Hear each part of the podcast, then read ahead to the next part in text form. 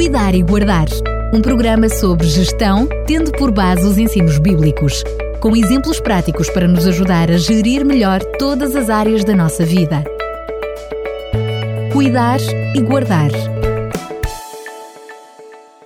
Voltamos a encontrar-nos para mais um Cuidar e Guardar com a colaboração de Fernando Ferreira, que assina este, esta rubrica mesmo à distância, enfim, as condições da pandemia assim vão eh, exigindo, mas que prometemos no programa anterior que hoje iríamos falar sobre o Natal e as crianças, não é assim, Fernando Freire? Bem-vindo.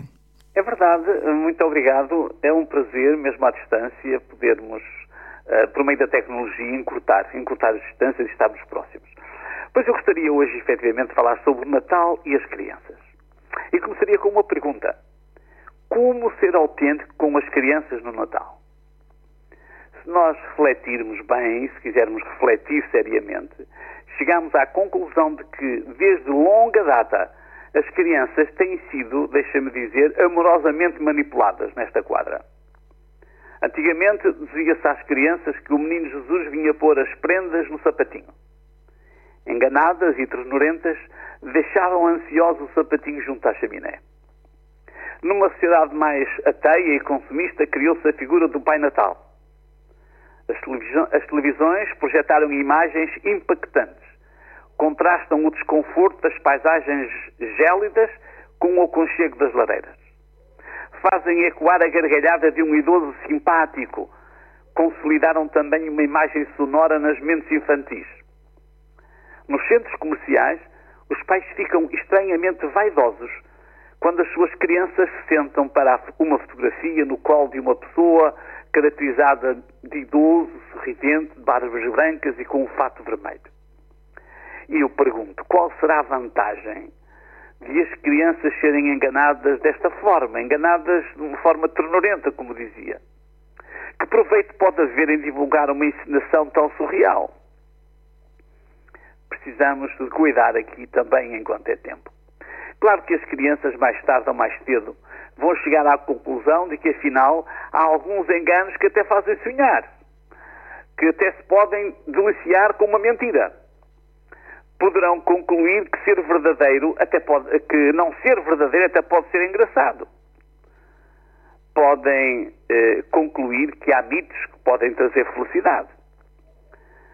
Eh, penso que nós podemos desmontar estes, estes cenários inverosímeis combine neste fim de ano que gostaria de oferecer uma prenda às suas crianças. Leve-as a ter o prazer de escolher alguma coisa que lhes seja útil. E elas vão saber que é o pai ou que é a mãe que quer manifestar o seu amor oferecendo-lhes alguma coisa. Quando lhes falar do Natal, separe bem as águas. Discuta como nesta época existe uma tradição em que as famílias se reúnem porque se amam. Mostre também o lado espiritual da história fale sobre a verdadeira história do Natal. Cante hinos de Natal, as crianças deliciam-se com esses cânticos. Fale como Deus enviou o seu filho como um bebê para viver entre nós. Prepare as coisas de maneira que as crianças no Natal aprendam a dar. Se é crente, ensina a criança a dar uma oferta para a sua igreja, por exemplo seja intencional e organize as coisas para, criança, para que a criança poder dar uma oferta para alguma instituição de solidariedade social. Ensine as crianças a contribuir para as recolhas de fundos que se fazem nesta época. Uh, cito algumas, algumas uh, organizações bem conhecidas, como por exemplo o Banco Alimentar contra a Fome, a Liga Portuguesa contra o Cancro e outras instituições. Não, que, não queremos esquecer nenhuma, porque há, toda, há muitas que fazem um grande trabalho. Tempo de cuidar. Se pensarmos bem, temos estado a ensinar as crianças a receber muito, mais do que precisam. Como famílias, inconscientemente, temos alimentado o egoísmo das crianças. Preocupemos-nos em ensiná-las a dar. As pessoas são muito mais, muito mais felizes quando aprendem a dar. Ajuda as crianças no caminho da felicidade. O apóstolo Paulo recomenda-nos eh, recordar as palavras do Senhor Jesus que disse: Mais bem-aventurada coisa é dar do que receber. Curiosamente, pelos Evangelhos, não sabemos em que contexto Jesus fez esta declaração, mas é claro que Jesus ensinou a dar. ele, no outro passo, em Lucas 6,38, diz: Dai e ser-vos-á dado.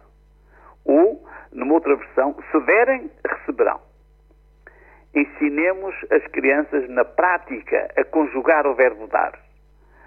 Uh, Leon uh, Tolstói dizia que a alegria de fazer o bem é a única felicidade verdadeira. Precisamos de aprender a dar, a saber dar. Como eu dizia, a conjugar o verbo dar. Há pessoas que têm alguma, algumas dúvidas sobre a forma correta de conjugar o verbo dar. Uh, Permitem-me conjugá-lo consigo no conjuntivo presente. Que eu dê, que tu dês, que ele dê. Que nós demos, que vós deis, que eles deem. Se quiser ver uma criança confusa, pergunte-lhe: o que é que tu vais dar neste Natal? Ou o que é que vais dar no teu aniversário? Conclusões. Por que razão temos de receber? O que fizemos nós durante o ano para acrescentarmos um minuto à nossa vida? Muitos de nós, sem grandes esforços, simplesmente desfrutamos a vida que nos é, que nos é dada. Alguns, certos, esforçaram-se para ter um estilo de vida mais ecológico e saudável. Mas é certo que nós não temos nenhum mérito. Não temos nenhum mérito nisso. Também não temos a vida garantida.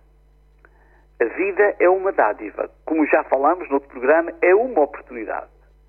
No Natal e nos aniversários, habituemos-nos a ter gestos de gratidão. No aniversário, o maior presente é termos chegado ao fim de mais um ano.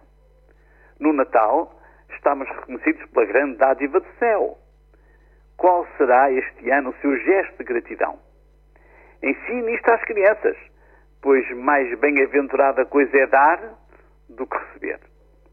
Aprender a dar faz parte de saber cuidar e guardar.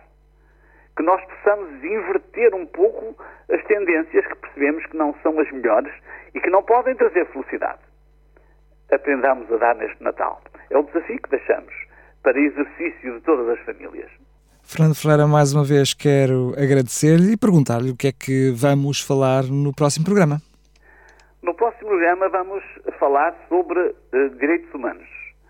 Uh, vamos aproximar-nos do Dia uh, dos Direitos Humanos, vamos falar depois disto, e portanto esse será o tema do nosso e que se enquadra também neste, nesta, neste período onde nós nos preocup devemos preocupar uns com os outros, como sempre. Mais uma vez, Fernando Ferreira, foi um prazer. Muito obrigado. Até o próximo programa, se Deus quiser.